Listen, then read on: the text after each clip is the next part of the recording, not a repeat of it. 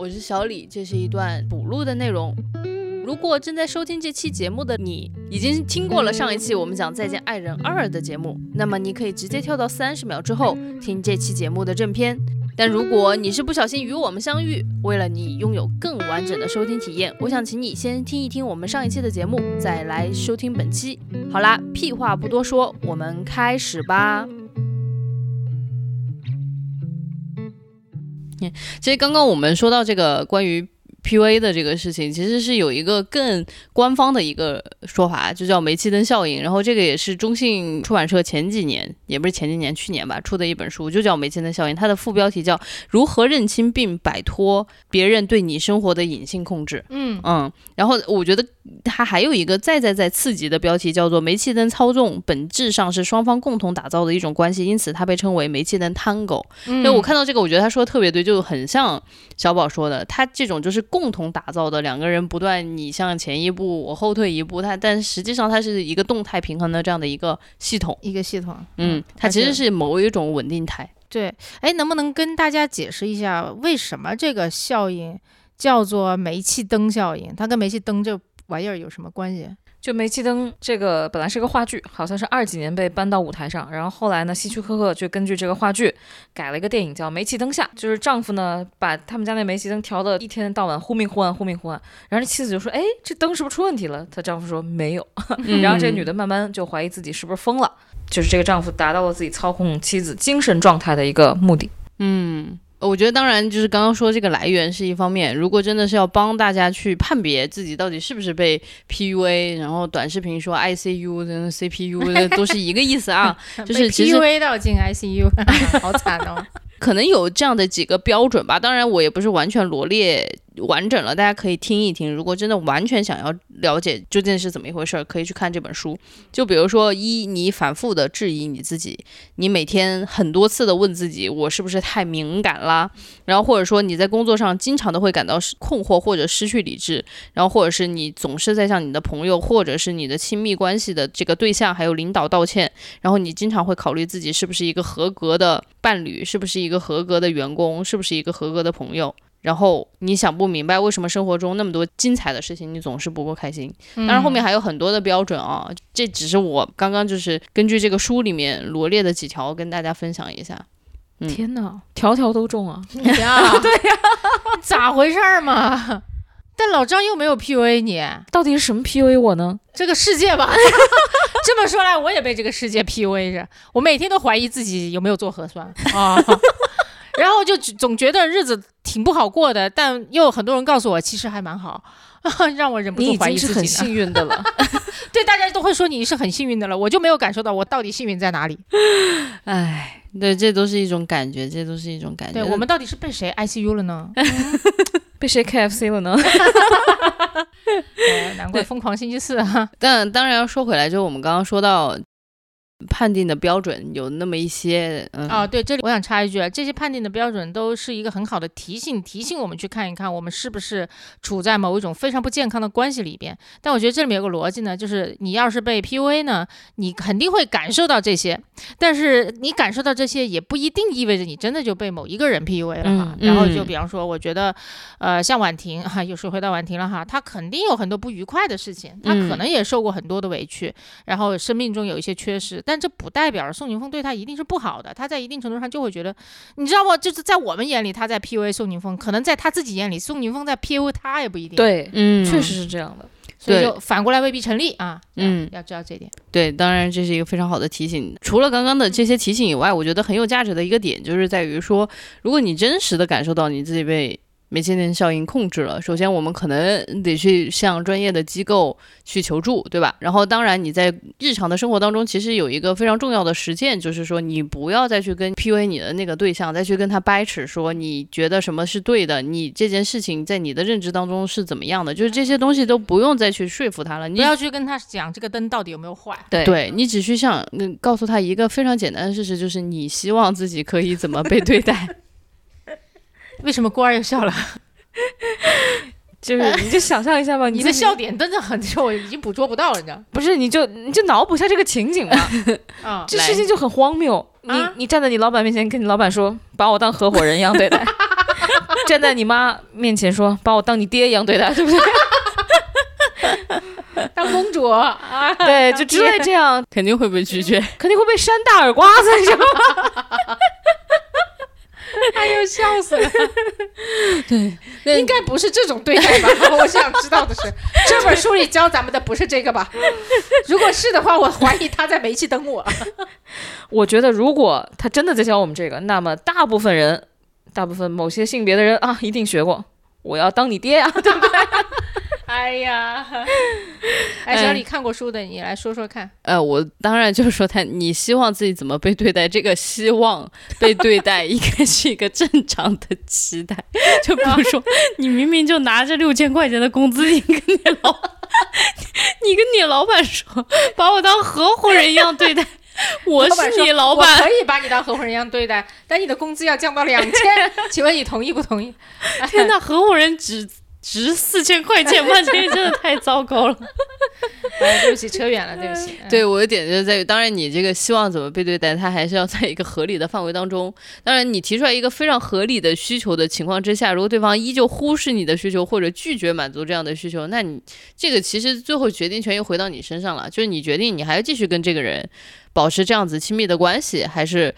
离开这段关系，这都是你自己选择的。不过刚刚我们在闲聊的时候，我觉得郭儿提到的一个非常重要的一个点，就是说不是所有的人都有机会物理的离开这样的一段关系。就比如说，如果你们两个之间的关系是母女的关系，那这个血浓于水啊，你这个怎么离开呢？我觉得物理上就肉体上，尤其是在你十八岁以下，很难做到切割吧。嗯，就精神上做到一个切割。嗯，你就不要太。把自己的情绪挂在他的情绪上，不要再倚仗他的情绪。比如我妈高兴了，我才高兴。嗯，不对的，你也是人，你也有高兴的权利。嗯，然后他难过了，我就跟着难过，就完全没必要。你们两个虽然是母女，但在这之前，你们两个是两个独立的个体，对，两个人。然后也要接受，就一个很残酷的事实，就是不一定所有的妈妈都爱自己的小孩，或者说。每个妈妈爱自己小孩方式真的很不一样，有的就是让你觉得很浅很淡。我没有说我妈，就就确实有些。你看我们还是很焦虑。刚才你说没有说我妈的时候，其实你内心有一个 OS，就是万一她听到，我怕她伤心啊，对吧？就我还是蛮照顾她情绪，我不会那个 PUA 谁的。就我的意思就是会有这样的父母子女的关系，但是你要接受他，你早点，你越早接受他，你越能早日脱离这个苦海。嗯，对我我我之前就是研究过一点点谈判的理论哈，然后没有什么东西能让你在谈判中立于不败之地的，但是有一点就是会让你一定输掉这个谈判。嗯嗯，就叫做如果你觉得我一定不能下这个谈判桌的话，那你一定会输。哦，所以说说白了就是我知道有一句很鸡汤的话叫做哎呀，还不是因为我更离不开你。对吧？然后，所以在这段关系里，永远处于下啊，我就我对这种说法，我就想表达一句话，叫做“是啊 ”。对，所以就是我觉得本质上，刚才说的情绪隔离，然后后其实也有课题分离的这个成分，还有就是最后最后独立就意味着你的存在不以他的存在为前提嘛。嗯，所以我觉得，哎，这是一个很残酷，但是也是一定要走的一步吧。对，就是其实比如说像刚刚官儿说的。能够理解到这一层，就是你妈是你妈，你是你，你们两个是两个独立的个体。我相信非常多的人都花了非常久的时间，才真正习得这样子的一个能力。你说你妈是你妈的时候，听着也很像骂人，不由想让我想起了刚才我爸给我发的一个信息，巨好笑。他就说什么，他和我妈妈去旅游的时候，是我妈妈开车过去，是他开着车回来的。结果他发给我的是叫做“去你妈回”，是我 就是。言简意赅呀！你爸哪儿的人？怎么会有这种倒装啊？哎，说回来，说回来，收收收收。对，刚刚我们其实聊了很多关于《再见爱人》里面由他们的一些互动引发的一些感情的话题吧。其实我们还是想再聊一聊综艺本身。啊，嗯，对，就是这综艺本身到底怎么样？因为我们稍微看了一下豆瓣的这样的一个评分和数据吧，就是简单跟大家分享一下啊。就第一季，第一季最后它的评分是稳定在了八点九分，就是其实很高的一个分数了。然后当时有四万加的人评论，这是一个很难做到的一件事情。就比如说我们的播客有一次上了首页之后就两万人听，但是我们那期的完播率就很低。然后就对那期的完播率就可能不到五十百分之五十，但就比如说我们可能两三千的，以前是超过百分之五十的吗？我们经常有一些大家怎么这期数的，啊？经常有一些期数的完播率是到百分之就是六十八、六十九，70对嗯，但是就是样本量有点小。其实你我们是怎么听完的？我都快聊不完了。谢谢大家，好吗为什么谢谢啊？为什么用这样子的方式说谢谢呢？嗯，好好说话，谢谢大家。哎，好了好了，对不起。呃，说回来，就是说，其实四万人看过评分，然后还可以稳定到这么高，这真的是一个非常不容易的一个战战绩啊。然后，但这一集首先就是，当然，因为他现在只播了三期，嗯，只有三千人评价，然后但是现在的这个评分大概就是在八点四分左右。就如果不出意外的话，就是按照 惯常的定理，它都会继续再往下滑一点点，嗯除非是说它后面有特别贼了好的一些一些东西出现，它可能会往上升。然后我自己的感觉呢，就是说三期播完了之后，我确实没有感觉到有太多的媒体或者就是太多的自媒体在跟进这个话题嗯，啊。我自己感觉好像比起第一季的这个热度少会少了很多，当然也可能只是我关注的号不够多，就是比较狭隘。我不知道你们两个怎么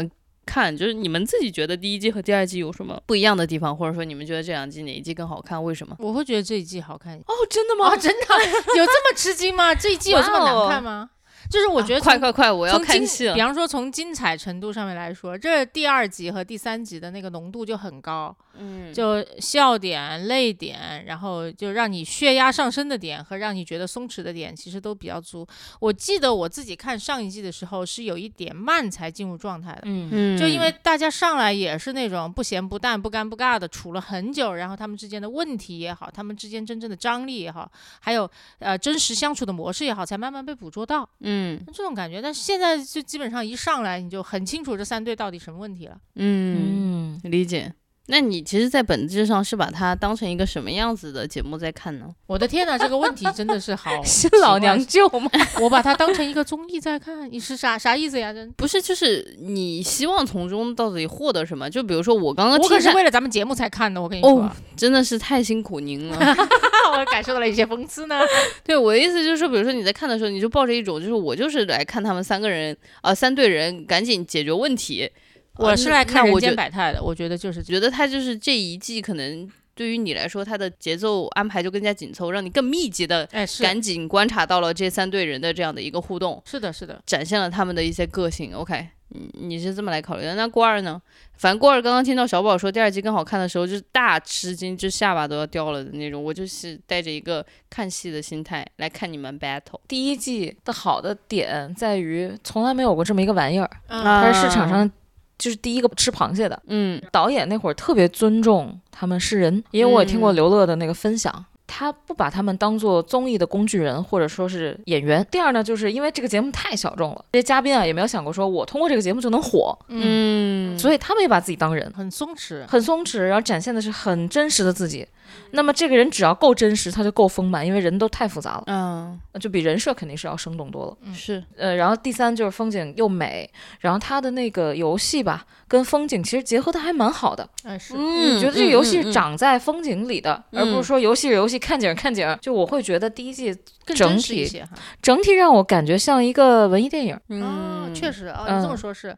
第一季像文艺电影，第二季的综艺感强很多，对设计感强很多。所以他的人就是慢慢流到你心里去的，有点嗯像上一季我们说的那个阿黛尔的生活。哎，嗯你跟他共同生长，你就慢慢跟他熟了，你就会说，我愿意去了解他发生了什么事儿。这一季就你谁呀？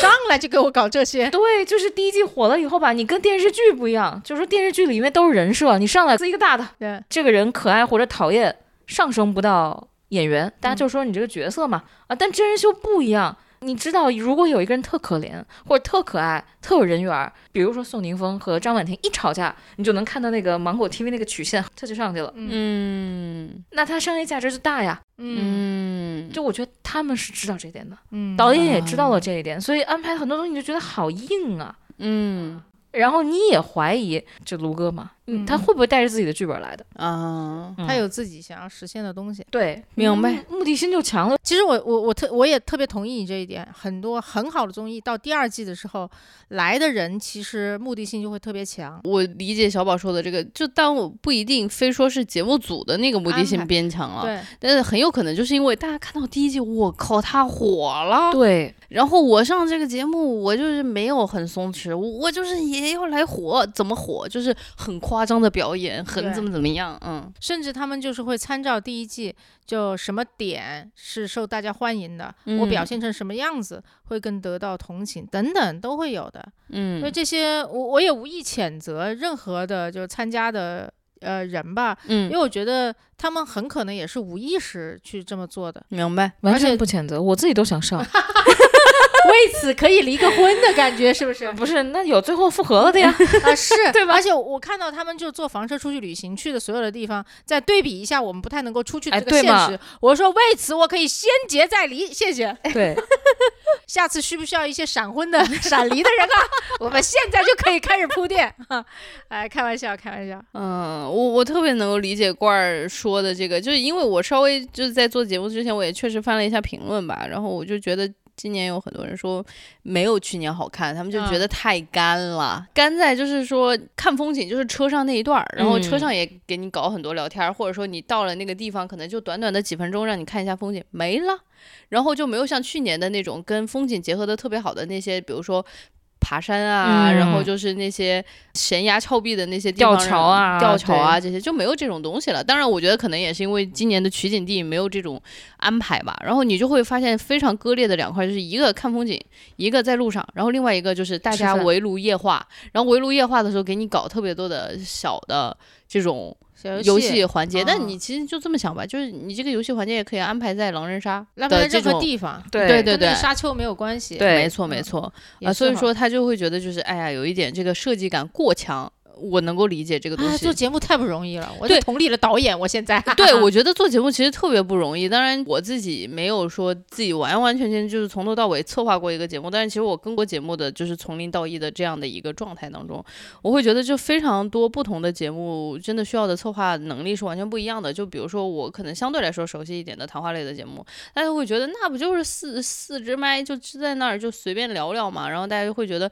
有的人啊，有的人会觉得窦文涛也没什么好厉害的，真的有非常多，我听过非常多人就是说窦文涛也没什么好厉害的，我换一个主持人来，圆桌派一定成立。成立个屁！我就想说啊哦，这个真的是没有做过这个节目，你才会有这样子的感受。涛哥的主持能力是绝对非常非常厉害，他临场反应，然后包括他的一些知识储备，当然就每一期的这个节目肯定会给他一些大纲，然后会大概顺一下各个嘉宾会说什么东西，这当然是一样的。但我想说，就是比如说，就作为谈话类节目这样的策划来说，选人是最重要的，就是你选八竿子打不着的，然后。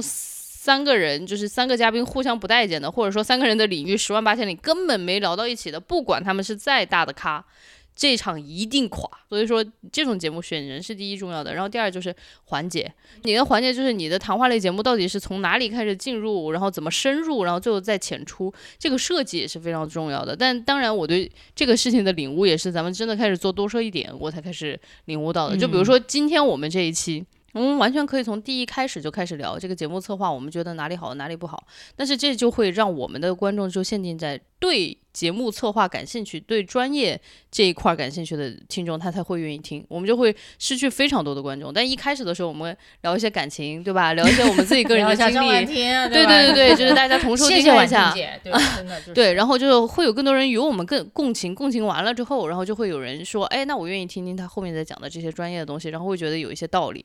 所以我就觉得节目的策划其实是非常非常难的，就像刚刚小宝说的一样对，这是一个非常复杂的工业产品，但同时又是一嗯个文化作品，所以本质上我觉得我还是怀着敬畏心去看待这个事儿的吧。所以我觉得做第二季比做第一季要难很难很多，嗯，啊、之前李诞说过一个，就是二的诅咒嘛，就是第一次上场会有那种新手的运气，，对，呃，讲脱口秀啊，他说，嗯，然后你会觉得哇，好棒，我收到好好的反馈啊，我第二次再去讲的时候，我一定能炸了。结果第二次你会冷到了极点，对那，所以他就会说，就是一定要做好一个准备，就是二就是会很差的，但是熬过去就慢慢好了。所以我我觉得我自己可能能谈的就是谈话类 节目里面选人很重要。就对于这种节目，我觉得选人三号也是很非常重要的对，你看这嗯次老中青，对吧？呃，一样是就是冷静期的，然后离了蛮久的和正在吵的。但我觉得这三个混搭其实有某种程度上面来说，怎么说呢？就是我觉得，比如说像艾薇和 Lisa 的这种关系啊，它根本不是十八天可以解决的，对就甚至说十八天要撼动他们两个之间关系当中的那个隔阂都很难。你能打开个口儿嗯，就不错了。对。对，我觉得你就会觉得三队的进展会完全不在一个水平线上。嗯是的就比如说最年轻的那一对儿，你会觉得挖挖挖挖两次，发现没东西了，就是浅的不行。然后张婉婷的那个就是可能有一些东西可以挖那真的是，悬疑剧，你知道吗？就到底发生了什么，他们俩会怎样那种感觉。然后你会发现就是艾薇和 Lisa 姐他们这一对的进度，就是到第三集你才会发现除除了打麻将以外，其他的一些原因，你会发现就是这个进展就是完全的不一样。然后你看的时候就是有一种错位的感觉。我怀疑有一个原因是因为他们是粤语文化中出来，他们讲普通话真的好艰难啊。这也是一个原因。对，我觉得如果拍拍 T 如如果是 TVB 来拍，他们那一对可能进展贼快。嗯，是的，哎，他们讲粤语的时候好有 TVB 的感觉，好喜欢。我承认啊，就做节目真的很难。就比如说，我举个例子，是小宝一直提的理论，就是让大家先笑再哭嘛。嗯，但是那 Lisa 身体不行，所以你很难找到那种，比如说，因为在西北玩滑沙呀，什么骑骆驼都趣味性非常大。你玩完滑沙，大家滚到一起，真的可能就会打开很多信任的这个通道。嗯，但是他的身体受限，嗯不行。我能我相信节目组肯定遇到了非常非常多的困难。嗯很细致的挑战，对是我们想对对对对象不到的。对，但是呢，我觉得有一对非常就是卢哥跟苏诗丁这一对瑕疵太大了。嗯这是让我觉得他们选人有点摸不着头脑。你嗯能明显看出来，他们俩年轻的夫妻分开本来就异地了两年，然后离婚一年半，是不是？嗯三年多了，身边不换了几茬吗？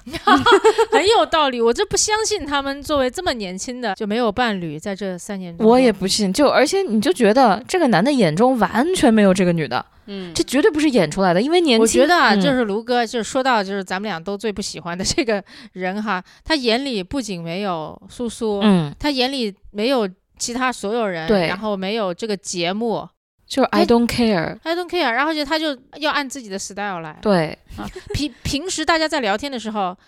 其实我觉得赵婉婷有个好处，她跟人聊天的时候上升前倾的很厉害，她是在认真听是的虽然有嗯时候她很强势，但是就是这代表着她在这一段对话中是非常投入的，嗯她也关心你。嗯你会看到卢哥往后面一靠，甚至还有还有好几次他都离场了，你知道啊，洗澡去了。哎，啊，别人说话的时候他眼神游移的，然后盯着地上，你知道吗？，对，他心里面想的是，妈的，我此时真的很想拿手机出来玩儿，就肯定节目组没没没收了他你这个猜测也是不必要啦，就是 当然我的意思就他是他一定在神游，你你信不信？就是节目组不没收他们手机，他是第一个拿出来玩儿的。而且会全程玩，对，全程就可以不说话了。因为我觉得这种东西漫不经心根本演不出来，素人的演技怎么可能这么好？这就是真的。对对，他不在对，嗯，所以说就是你就会。不在乎，不要来，对吧？就我就嗯，内心对对里想骂你啊。对对对，其实你想想啊，就刚刚说郭二说的，就三年换了几茬儿了，就是谁还那么祭奠着那一个你所谓的你爱的人？我反正不太相信这件事儿了。我觉得第一季好的一点是说，我们要不要冲着复合，要么是冲着解决矛盾，要么冲着放下心结。我们有个目的，你有目的了，你才会有行动，才会有成长。嗯一个没有目的，或者说如果他目的就是我就想露把脸，赚个钱，嗯，那他就会有露把脸赚个钱的表现。嗯，但是他就没有成长，这个人物就不会有变化，他就是个伪命题。你让一个嗯伪命题上了一个这么好的一个节目的平台，我觉得好浪费啊，这种感觉。嗯，明白。我会有一些呃担心吧，你可以这么说哈，就是一个是如你所说，他们身边的人换了几茬，但是又为了要来上这个节目哈，所以他有一些话又不能在节目当中说。所以这个状态会非常的影响他们两个人的投入。对，就比方说，我觉得，呃，他们虽然离了蛮久，但应该也不是一种拉黑了的状态。拉黑喽，啊？真的吗？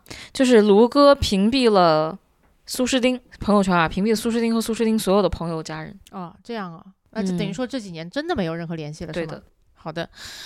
Anyway，就反正就你能感觉到他们确实没有什么交流，嗯，而且就是不仅两个人之间没有交流，他们都没有把本来应该你们两个之间先说完的那些话嗯。说完，然后在节目组又不方便说，对，然后其他两队其实都是那种我们该吵的架平时已经吵过了，对吧？然后在这里面，我要么再吵一遍，然后要么再说点新的，但他们两人自己该吵的架都没有吵完，嗯就这种感觉。嗯不仅瞒着观众们些什么东西，还彼此瞒着点什么东西那种感觉，嗯，但其实这种就是真的观众不傻，就是很多时候，就令人不舒服，你知道吗？对对对对对，我觉得当然就是可能隔着屏幕，大家会削减一部分这样的感知，但是坦白来说，我觉得观众还是不傻，就是你们的那种互动那么浅，然后对。就卢哥吧，我一直说他相由心生，不是说你心里有那什么的事儿长得就不好看，不是的，是你的眼神闪躲，然后你的那种肌肉的不自然，对，然后包括你那种不愿参与的那种情绪，其实都写在脸上了。嗯。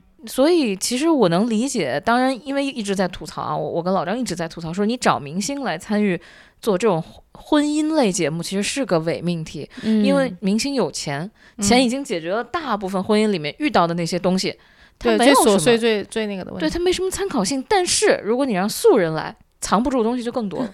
嗯，呃，但是这个我就觉得很有意思。就比如说啊，刚刚郭二说到，就是让明星来参与这个节目，然后但其实也引发了非常多的人关于这个情感议题的这样的一个讨论。然后有的人就开始在说啊，我们好像从小都没有接接触过这些这种情感教育啊，就是这这那那的。然后我好像第一次看到这个《再见爱人》，我才真正开始审视我自己的感情。我在看我的感情里面到底有没有一些什么问题，就好像。这个综艺节目突然有一天有了教化众人的这样的一个作用，就你们怎么来看待这个综艺节目有了这样的一个作用的这个事儿？哎，我就觉得吧，就怎么说呢？就观众你自己能够从这个节目里面有所收获，那我就说你很棒，好吗？嗯对吧？嗯，你悟性高哦，然后你肯定平时阅读也挺广泛的，只不过是这个节目里面活生生的案例激活了你的记忆当中的知识，只能这么说。嗯，但你要说这个节目本身有什么教化作用，我就觉得就大可不必。前几天我还看了一篇评论啊，不咸不淡的，然后最后说了一些各打八百版的一个话，就是说什么啊，这个节目有这个意义当然是好的，但是如果你想学这个看这个也是不够的。废话，你想学亲密关系，你看综艺真的是。那想学亲密关系，我们在哪里？请推荐一些课和大师给我们吧。我其实一小宝直，我一直保，我一直坚持啊，就是首先哈，亲密关系就李我我特别喜欢李松蔚啊，李松蔚有一个话特别好，他经常去鼓励那些因为亲密关系中有困扰来寻求他帮助的人哈，他就说啊、我为你感到高兴，是因为你遇到的问题是一个亲密关系的问题。他说亲密关系恰恰就是所有的关系里面最没有定式的，然后只要你自己觉得舒服，怎么都行的一种关系。他这很好，他鼓励大家，并且他有一个价值预设，就叫做。这里面是没有什么叫好，什么叫不好的，只要你们两个都觉得舒服，那就是最好的关系。嗯哼，所以也基于这个假设，我就觉得不应该他妈有一门课，或者是有一个什么体系，或者有一个什么有一个什么人来告诉你啊，亲密关系应该是什么样子，应该怎么样学。这个东西其实你是多看、多想、多体验、多反思，然后多去对自己的多多去付出，因为你付出是一个行动。对吧？有行动才有反馈，等等，在这里面你当然也会受伤。如果你想学亲密关系的一个前提是你这辈子都不想受伤，那你最好就不要谈恋爱，真的。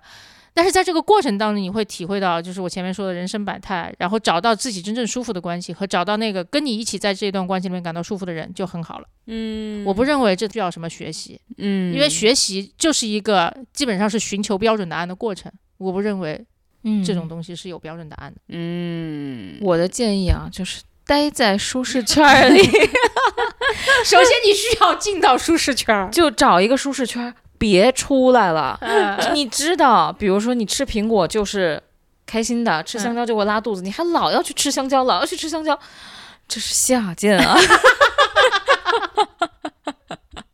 哎，真的，太好笑了，这个表情包我真的很想放起来。就这一次，我觉得就是我们每一个单集其实可以给我们的一个单集做一个 cover 的，你们知道吧？就我们一直很懒没有做，我就觉得这是下贱啊！这个还可以啊。表情包真的可以是。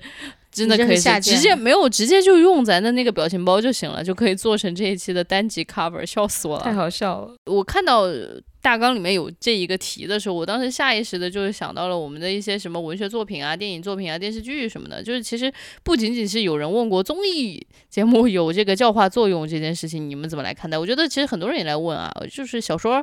电影这些有没有什么教化作用？就我大致的感觉，其实是跟小宝说的那个，它有这个作用，其实是一个结果，但它不是他自己的本意。对，你要教化说你上学啊，真的是对，因为因为我我考研。我本质上来说啊，就是不管是综艺节目也好，电影也好，小说也好，它其实都是在用不同的媒介在讲故事，其实就是在讲一种叙事嘛。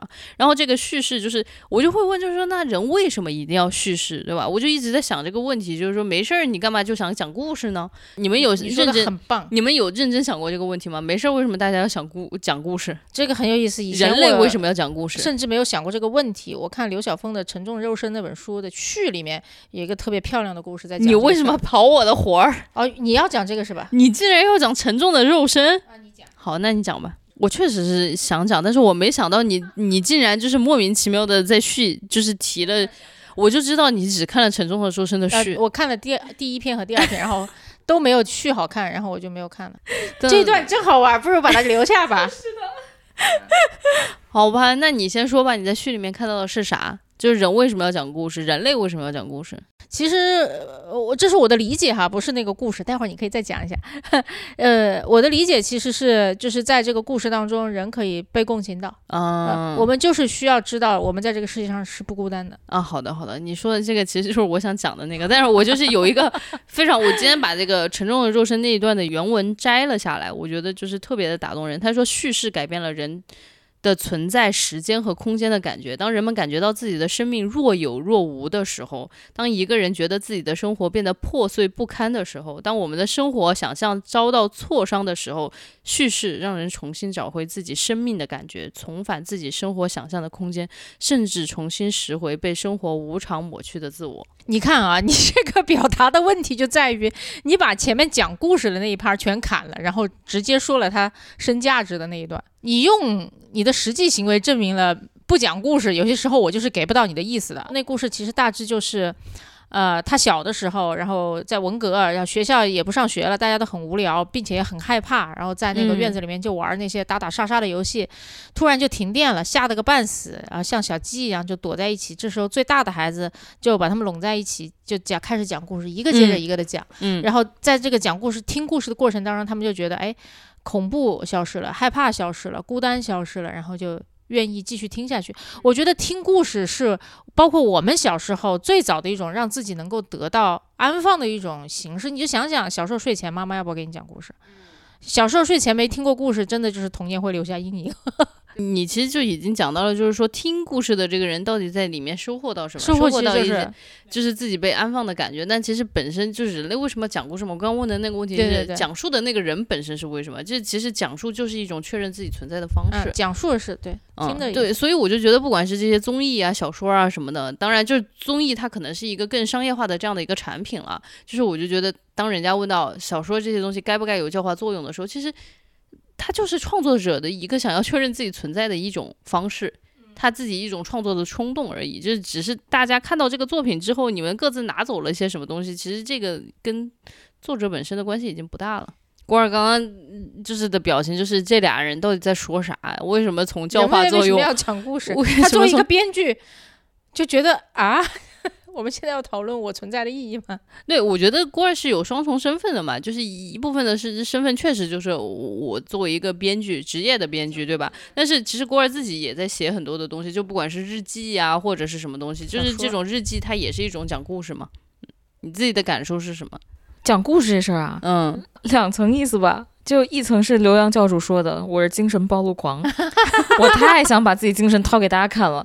呃，就是你需要对我做出回应，嗯。丑的也好，美的也好，我需要有人跟我回应，有人跟我碰撞，嗯。我才觉得我活着。啊，你看，第二点就挣钱嘛，对，所以我就是说，你的两重身份就对应起来嘛，一部分是确认你自己存在，就是你自己想写点儿东西，然后一另一部分就是职业编剧，那真的是可以谋生的谋生的一种手段。对。但对综艺我有一个不同看法，嗯。我就觉得小说啊、文学啊都还好，它嗯。是虚构的，嗯嗯，然后是给你想象空间，但是真人秀它是真人呐。我说，如果你选了一个不是特别好的例子，我建议分级啊，就是像他们这种公众人物吧，他其实叫他那个英文里面叫 public figure voluntarily，就是说嗯。我是自愿去暴露自己的，啊，肯定就会有人站他，有人会不站他，会形成粉丝，会形成追随者嗯和网暴的这些人，你多多少少会影响一些观众的感受或者他的行为。嗯我会觉得真人秀还是稍微要注意一点分寸是吧？。对，其实你说分级啊，就 我们又说到一个老问题了哈。无论是分级还是就是要求家长陪同观看啊，这些我觉得都还很重要。在这个前提下，一切都是可以聊的。但如果你不分级的话，就一切就没得聊，因为你都会以水平最差的那一波观众，以就是最没求有。自控能力，然后就是用吃啥补啥的态度，然后来看待所有节目，然后就就看啥学啥这种态度来看待所有节目的这些观众，以他们的这个这个能够容受度，然后来对待所有人。那我们看啥？我们为什么要看他能够接受的东西呢？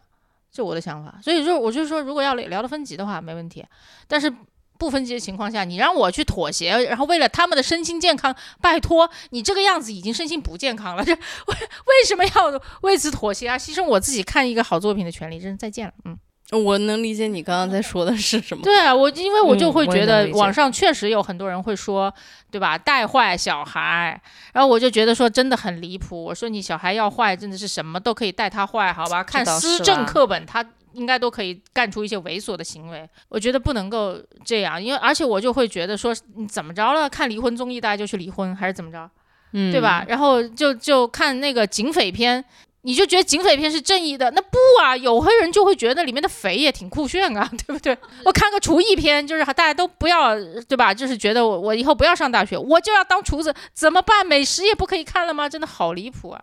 就是我觉得抱着这种味道式的心态去看待任何一个东西，它都是会会会离了大谱的。分级肯定是对应这个问题的一种解决方案。就未来到底有没有一种更新的一种解决方案，我们也未可知。嗯，但反正就是我们的诉求就很简单，就是不要贴着人性的底线去要求一切所有的这样的文艺作品，嗯，否则的话大家都没得好看，嗯，大家看的都是一些质量非常不太行的，嗯，特别讨厌有一些人，然后把呃不合时宜的需求安在一个本不属于他的这个作品上面。就怎么说呢？就好像你看一个恋爱综艺或者看一个离婚真人秀，然后你就觉得大家都会有样学样，从里面去学习如何谈恋爱。这就好比哈，这就好比一个人去一个餐厅里面吃饭，嗯然后他躺在地上开始打滚，说：“你们这餐厅怎么没有床呢？隔壁那个旅馆明明就是有床，睡得很舒服的。”然后餐厅还要出来跟他道歉，说：“对不起，我们没有承担我们的社会责任，我们不是一家好的旅馆。”你这不是疯了吗？我就是个综艺，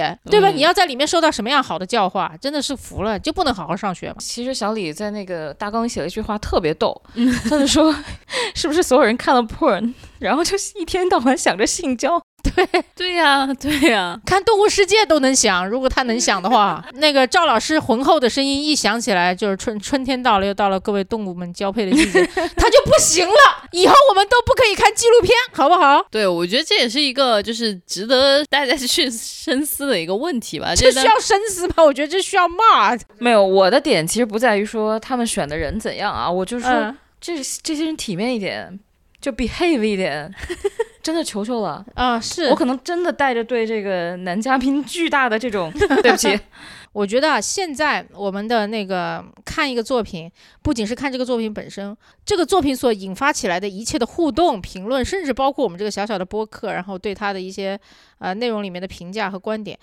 都是我们观看这个综艺体验的一部分。嗯，嗯，我就不信，就是对吧？就是你对里面，咱们对卢哥有有愤怒，然后对张婉婷有不理解，咱们肯定会在网上翻一翻大家的评论，对，啊。所以就是这个过程是这样完成的。嗯，所以我没有那么担心这件事情。我觉得大家会在整个互动过程当中也感受到他的虚伪会给他自己带来多大的负面评价。到现在这样的一个媒介时代吧，就是很多时候。它整个作品，我都觉得不是说节目组把它交付完了之后就完了，就可能在更大众传媒的时代，就电视一播完这个节目哈，然后可能有一些这种哎媒媒体去报道一下，然后就完了。其实那个读者的声音是很小的，他不可能说跟这个节目形成什么样子的互动。那你看现在我们有八百种方式互动，我们可以做一个播客，我们可以做一个 reaction video，、嗯然后我们还可以直接在上面发弹幕，对吧？就是各种还有评论什么的都可以。就是现在其实完成怎样整个一个作品，我觉得其实有了更多方的拉锯和掣肘，有有多方的人嗯人在一起角力。然后最后最后完成这样的一个东西，所以说它是一个很多面、很丰富的，共创的过程，没错，就是一个共创的过程。但是重点的在于，就是大家要心态足够开放，就比如说，你要能忍受得了，人家就是不喜欢你这个节目，你说的是说参与这个节目的嘉宾，包括制作者，包括制作者，还有就是观众。就比如说观众，我贼了喜欢这个节目，然后有人骂他，然后我就是有人说我不喜欢这个，我觉得他的制作不行，怎么怎么不好。你要能够接受这种不同的声音，就而不是完全就是守着自己那一部分。因为现在我觉得整体的。呃，当这个制作者和我们这些观众一起共同完成这个作品之后，其实他声音相对来说还是应该比较丰富和多元的。对的，它不是说有一个什么主观的东西，就完全给你把这个调子一定，以后就没有人来反对了，不存在这样的一个时刻。对，这个就是看你的心态够不够开放，能不能捕捉到那些不同的声音，以及说你愿不愿意真正去聆听对方在说什么。当然，有的大家可能就会觉得我们这个播客就是在瞎说，也行，没关系，你可以关掉。你你说的很对，这也让我想起来，我们哪怕是个小小的播客啊，其实我们也是在跟我们的听众在共创很多的东西。嗯呃，包括我们在这个节目一开头的时候，其实咱们也说到了嘛，当我们喜欢一个人或讨厌一个人的时候，其实他在一定程度上折射的是我们自己对自己成为一个什么样的人的向往和恐惧。嗯所以我觉得在一定程度上很有意思啊，就是也是心理学说啊，所有的愤怒背后都是某种没有被满足的需求嘛。嗯，那、呃、前几天呃前阵子我们不是呃激情互动了咱们播客底下的评论嘛，对，嗯所以我觉得也是我我我们跟所有评论者的这个互动，其实在一定程度上也是这样的嗯啊，就是第一，我觉得我们就是在共创这些东西，欢迎大家来评论，说什么都行。然后第二，我觉得无论是你们怎么回复，还是我们怎么回复你，其实在一定程度上，那只能代表。我们是什么样的人，而不能代，比方说，我指责你是傻子，这只能代表我是什么样的人，并不代表你真的就是个傻子。哎，哎，对这个对对对对对对，是是是是是是是，没错。嗯，大家就要当成就是你是一个独立的个体，我也是一个独立的个体，大家各自在发表自己的观点。所以我真的很爱骂人，这真的只能够说明 我是一个爱骂人的人。哎，好了好了，好吧，那这一期我们也就是聊得很充分啦。后面不知道《再见爱人二》会有什么样子的走向，会不会有让我们觉得非常惊喜的一个部分，就我们也拭目以待吧。希望他们在草原上大打出手啊！呀，你这个就是暴力倾向，这也不太好。开玩笑，开玩笑。啊，有时候打起来也挺好的，能解决快速解决很多问题。一打泯恩仇对对？好吧，那我们这一期就先这样了，放过各位主播，现在就不给大家非要推荐什么新东西了，对，这三期够看的，嗯，我们这期够听的，好吧？那我们这期就先这样喽，下期再见，拜拜拜